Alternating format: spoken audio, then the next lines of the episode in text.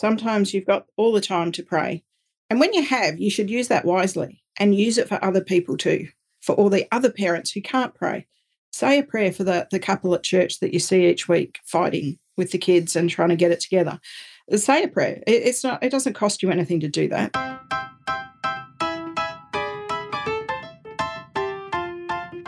Welcome to another episode of This Catholic Life, conversations about life's ups and downs, big and small, how we deal with every situation imaginable, whatever life throws at us, but still manage to be sensible, practical and joyful. Today's show is Prayer at Home. It's a response to some of our listeners who wrote in after our episode on types of prayer and said, well, that's all very well and good, but what if I'm stuck at home with a young family who keep bothering me and won't leave me alone? And some others wrote and said, what about our busy lifestyles and how they interfere with prayer? How can we go about prayer in a modern home where there's distractions abound? And for today's episode, I've invited my beloved wife, Susan Holmes, to join me. Hello, Susan. Hello, Peter. She's promised to not reveal any embarrassing secrets about my uh, failures in, in many respects. It goes both ways. It goes both ways. Okay. I'm your host, Peter Holmes. Susan Holmes is my wife, and she's joined me because together we have battled this very question. How do you actually have an active prayer life in your home when it's a busy place? We have eight children.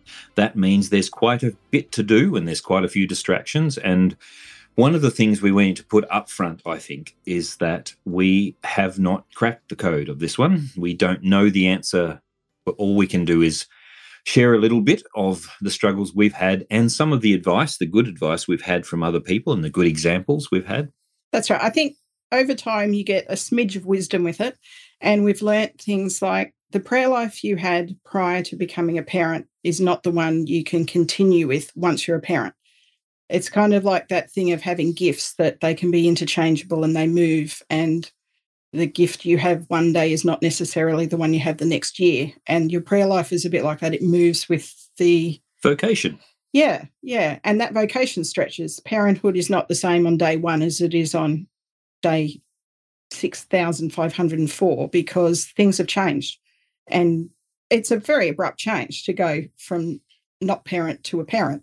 Or even, I mean, one of the things we've noticed about friends is they're often quite distressed when they had a rich and deeply devotional prayer life before they were married or before they had children, and suddenly they're bombarded with children. It's very difficult to kneel in solemn prayer in Mass when you're being tugged three ways um, by various children. It's very difficult to find time to pray. Even, I have to confess, even when we did find time, because we did actually give each other time at different stages, but as soon as you got time as a parent, I went to sleep. Because sleep was, is prayer. I was so exhausted. But it reminds me of the story, I think I've told this before on the podcast, of the desert father who was out in the wilderness. Everyone went out to seek his wisdom, and they caught uh, one of the brothers in a monastery sleeping uh, during Mass. Uh, and they dragged him out uh, to the, one of these desert fathers and said, Father, what would you say? Um, what would you do if your brother fell asleep beside you in Mass? He said, I'd put his head in my lap and sing softly, because clearly what he needed most at that moment from God was much needed rest. And I, often I felt that going to sleep in God's presence is not actually a bad thing. No, and you can certainly say the rosary till you fall asleep. It's the very yeah. nature of the repetition can lead you to sleep, and especially your children, which is the ideal. What a glorious, glorious way to go to sleep, talking to to your Father. Yeah. In some respect, some people might get distressed that they haven't finished the prayer. But again, mm. no parent has ever been distressed by their child falling asleep in their arms. And if God knows the intention of your heart, which he says he does, then there's there's no foul in having not completed a prayer because you rested instead, because you're still in your vocation. So you've you've ticked all the boxes. You've done the right thing.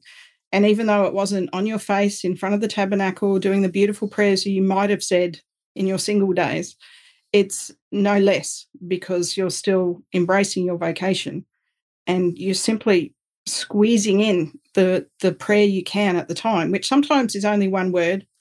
Sometimes it's not even that. It's that groanings of your heart. It's it can be really unexpected. It can be unexplained what you need to pray, but you just kind of learn to go with it, I think. And you, the formality of prayer, the the formulas of prayer, which also have their place because they often pop into your head when you least expect it, or you have no other words, but a Hail Mary can be said so automatically. Or an Our Father, or... Yeah, there's so many prayers that I think cradle Catholics forget how many things they know. Pete and I had two kids when we joined the Catholic Church, and I remember lying on beds with a two- and three-year-old trying to learn the Hail Mary and get it all right because it was a prayer I hadn't said before, but I knew I had to learn it because it was a basic for them. They had to know it. But it took a long time as an adult to, to learn those basic prayers. So you have them all now, in your arsenal, dear That's Catholic. Right. Yeah, if you're a cradle Catholic, there's no excuse. We've got stuff. We've got to say that the difficulty is often that some child comes knocking. Just before we started recording, we had one of our children banging on the door and uh, getting hustled back into the other room by the older children, all quietly tapping on the door asking, can we have the screens, Mummy? All those things, or, you know, they barely give you any privacy. So some of the techniques, let's talk about some of the techniques we've used just to get some prayer happening, to remember the basic levels of prayer. I think the one that stands out initially is, well, it's not really in the home, but part of the rhythm of the home was going to school and saying prayers in the car. So we would start with an Our Father. We would have a litany of saints, of all the family saints, and we would always finish with an Angel of God prayer. Now, they were pretty... They're small prayers, but it was a manageable litany in the car every day when and we started doing that ritual. They That's love, right. they I love mean, that the was routine. eighteen years ago when we started for our eldest going to school, and it carries through to now. And our youngest now, who has special needs, he doesn't speak, but he claps his hands in the back of the car immediately. And if we've gone around a corner, he's really agitated that we haven't started praying yet, because that to him is part of the trip. That we we say that prayer automatically now. And the physical rituals, the, the sign of the cross, the little things that happen with prayer are really significant. The kids might fight you all the way on it, but they actually mean something to them and they remember them. And and it, it is significant because, as uh, Susie says, our youngest will still get involved. He's nonverbal, but he can still get involved in the making of the sign of the cross and all the different parts of the of the prayers. Now, we've also gone to extreme lengths of to remind ourselves to pray. Every one of our godchildren's name at one stage was written in um, what was it? Whiteboard marker. A whiteboard marker on our bathroom mirror so that we would remember every morning to remember each one of them in prayer, uh, even briefly every morning. Um, otherwise, we'd just, because uh, the day goes past and you suddenly realise, gosh, I haven't prayed again. My wife, she sticks these little prayer cards up everywhere. So the morning offering is stuck right there in your face as you get up in the morning. Um, there's a tiny little prayer um, of help, asking God for help in parenting as you sit on the loo, there's a, there's a kind of, which is usually when you need it because there's a kid banging on the door. There's a little tiny prayer card and little prayer routines which get constant little touch, touch base with God each part of the day. One of the things, though, is that getting the kids involved in prayer almost keeps us accountable, because if we pray at meals every day, they keep reminding us to pray at meals. If we have a routine where we pray at seven each night, prayers are on at that time of night, and the little kids are the ones that hold you accountable. That it's time for prayers, especially if they know something else is coming yeah, afterwards. But they, they get agitated if their routine isn't kept. So putting prayer into a routine, however manageable or not it is, it, it's worth a shot. It's mm. worth always trying to. Like, we've struggled to do a full rosary every night, but we have managed a litany of Saint Mary, or we've managed a, a thank decade. you prayer, or, yeah, a decade. As parents, you know, there's there's no perfect night where all the planets align and it's all wonderful and that goes on for weeks on end. It just, it doesn't. So you do have to be flexible and adaptable, but it, it's not less because you couldn't. It's your heartfelt internal prayer is still heard. It's and also the important. kids the kids are learning that there are, I mean, we go through a cycle through a variety of different prayers. As Susie said, we use a litany, various litanies, litany of um, Loreto, we lose litany of the Sacred Heart, litany of Saint Joseph. Humility is the litany of humility is the funny one. We must tell a very short story about that.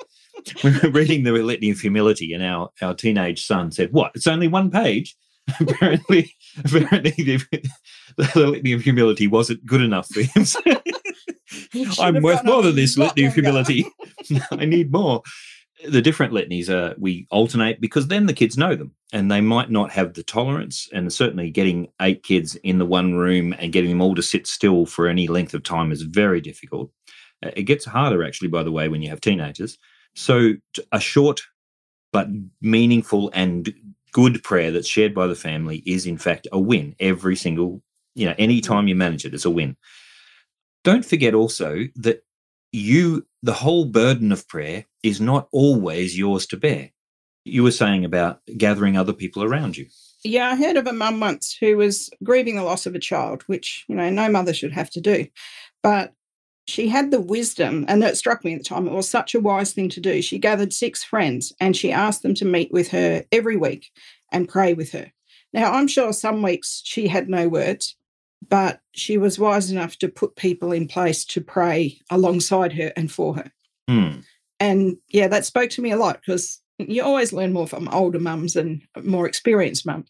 Mm. And that was something that I just thought, of all the things to think of in your grief, that was huge, that you would think to to have people surround you with prayer physically every day, mm. not just, you know, can you pray for me, please, and make it a, a vague request. This was a very specific, pointed request that, yeah, yeah, I, I saw it as a very wise thing to do. Sometimes you can't just gather, but other times you can. I, I had another friend who was generous with her home and would let all of us come to her home weekly for a rosary and let the children trash her house every week. She was remarkable in her generosity, but it meant a lot to the younger mums there who otherwise were housebound. You know how it is. You you get stuck at home and you can't leave. You're terrified of what your kids will do. And just the, the generosity of this one woman to let us all in and to... Welcome to, you in. Yeah, really. Welcome us in, not blink at anything that happened. The rosary was the noisiest prayer I've ever heard because there were kids screaming. Somebody else wanted to turn to say a decade. Someone fell over on their face outside. Someone looked sideways at them. You know, it was noisy and it was in good company, and it made it possible to pray. And even though you missed four decades, it had still been prayed in your presence. And it's like going to Mass. You you tear your hair out trying to get there. You get there, the kid throws up on your shoe before you've even walked in the door. They trip over the pew and smack their face and scream about that. They're, you know, it's chaos. I have spent so chaos. many Masses standing at the back of the church holding a child who's, I managed to somehow get away before they started screaming. Yeah, it's just body wrangling. Watching and... watching the Mass through the tiny window in the door. And you get home and wonder why you bothered, because you didn't hear a word. But the thing is, you were is that mortified. There's a little bit of pride in that. It, we're acting, mm. when we say that, there's a little bit of pride in it. it. Sure, we want that deep communion. We want that sensation of communion. But communion and our reception of, of Christ was never dependent on our devotion. It's good that we are devoted and we're good that we're disposed to the sacrament. But if we're there and we've brought our family to the Lord, the Lord knows our intention and our heart, and he knows how frustrated we are, and yet we are there. And, and it's really important, I think, to encourage other families at Mass. Yes. Just for getting there. And the worse the kids are. It was a shocking week. The worse the kids are in Mass, the more you should thank them, because that's what they've had to, being courageous enough to still come before God and say, we're going to do this. We know we're getting dirty looks from, you know, three people over there. We're going to actually be here, even so, and bring our children to God's presence. And as Jesus says, let the little children come. In many respects, the children remember the bits that you led them in, in the, the small things. Our children still genuflect. They still, you know, kneel at the at the appropriate times, even though there's, you know, years and years, and we were commenting the other day, nothing our children have learned has come easily. Mm. Everything is hard work. And repetition. And repetition, repetition, repetition. And it's um, honestly, the patience of God is really necessary as a parent. You you are literally loving them like God loves his children, which is, you think of how God's children play up. Well, we've got to love like that, and we've got to be patient. And they they will tell you, like we tell God, you know, get lost. We don't, you don't love us, and you did give us better things if you loved us, and all those things. And you're still trying to bring them back to the understanding of God's unconditional love, which wants his children to flourish. in in many respects, your prayer is your family life. Your prayer is the way that you treat uh, your children. One thing I want to bring it back to, though, what about prayer between spouses? Because we have to confess this is the area that we're not so flash on. Yeah, it's been hard. Yeah. Because by the time we actually get a moment, um, we've been very fortunate in that we, up until they got to teenage years, we had them in bed reasonably early and they stayed there because we had a, a regime of locking the door and sitting, sitting in front of the door. But basically we got some time in the evenings, but even then we were so exhausted that we on a, we couldn't string together a sentence. We couldn't pray in that respect, and many times we had to ask others to pray for us. And I think that's part of the ebb and flow of life, that sometimes you've got all the time to pray, and when you have, you should use that wisely and use it for other people too, for all the other parents who can't pray. Say a prayer for the, the couple at church that you see each week fighting with the kids and trying to get it together. Say a prayer. It, it's not, it doesn't cost you anything to do that, but you have the time, and that's a valuable commodity when you don't have it. So to use it for other people, it will never go to waste, because there's always another couple struggling with parenting and praying and just desperate to pray but can't. And also looking outside of your house. We, I mean, we had the experience of our youngest go through some life-threatening situations, and we found it very difficult to pray during that period, or I definitely did. But many families have shared with me that their family prayers became much more lively and meaningful when they were praying specifically for someone they knew, uh, for our young Albert, and that they joined in this, this earnest prayer for someone's life. Now, we have found that too, that each night when we sit down to pray, we encourage the children to think of people in their sphere who need prayer, and focusing outside of our home Uh, not only focuses us, because we we feel a genuine desire for goodness for them, for the other people, but also it helps us to focus our prayer as an intercession for others. I wanted to talk more about the sort of the basic techniques and basic prayers. There's a lot of little parent prayers, little short ones. Be be reasonable with yourself. You used to be able to pray a full rosary just easily every day, maybe as a single person. Don't expect your single life to be exactly the same as your married life or parental life. It doesn't work that way. You've got less time. Be reasonable. Do what's possible. Bring other people involved in your prayer, even if you can do it remotely. Things like the rosary, though, can be broken up. I, I know other families who, who travel with their rosary. So it's a decade on the way there and a decade on the way back and a decade a bit later. And it all builds together and ties together, but it's it's doable because the kids can manage that. They're distracted, maybe looking out the window. Personally, myself, I find prayer much easier looking out the window. Seeing some of God's creation at the same time helps me really thank him. Mm. I mean, it's not the same as kneeling in front of the tabernacle, but his creation is a very tangible, godly thing. Yes. And it it helps me pray. So hanging up the washing and seeing clouds, seeing a blue sky, seeing autumn leaves, that's all God in my face. That's It's easy to talk to him at that point. And mm. that's that's never a formal prayer for me. That's yeah. that's just chatting with God yeah, communi- and saying thanks. Prayer is communication with God. And sometimes help is a good prayer. It's a very thorough prayer. Yeah. Kyrie eleison is the fancy version, but help is also a prayer. Help, asking God for help is a, is a very legitimate prayer. Now, we talked about routines. We talked about grace. But one routine I'd like to throw out there as a possibility is a blessing, a parental blessing. Pope Benedict the sixteenth speaks in his own uh, remembering of his Catholic upbringing, his Catholic life. One of the things which impressed itself so firmly on his mind was that his parents never let him leave the home, even for a short journey, without giving their blessing of some kind. Now, we we haven't gone to that extreme, but each evening we bless the children uh, with the sign of the cross and simple, a very simple blessing.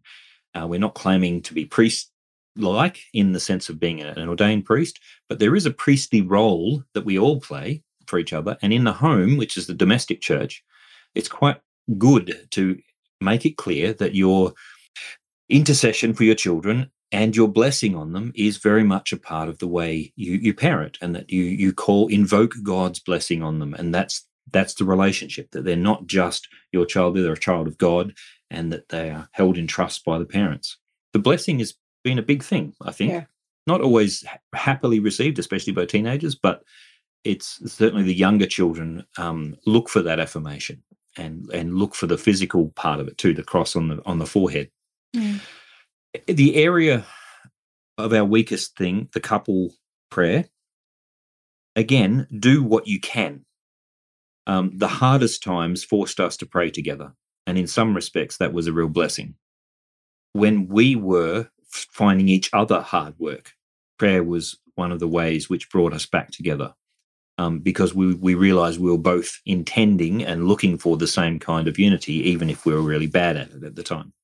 And sometimes when we haven't had words to pray with each other, using something like the Office of the Hours. Yeah, the, the lit- lit- Liturgy of the Hours. Yeah, Liturgy of the Hours.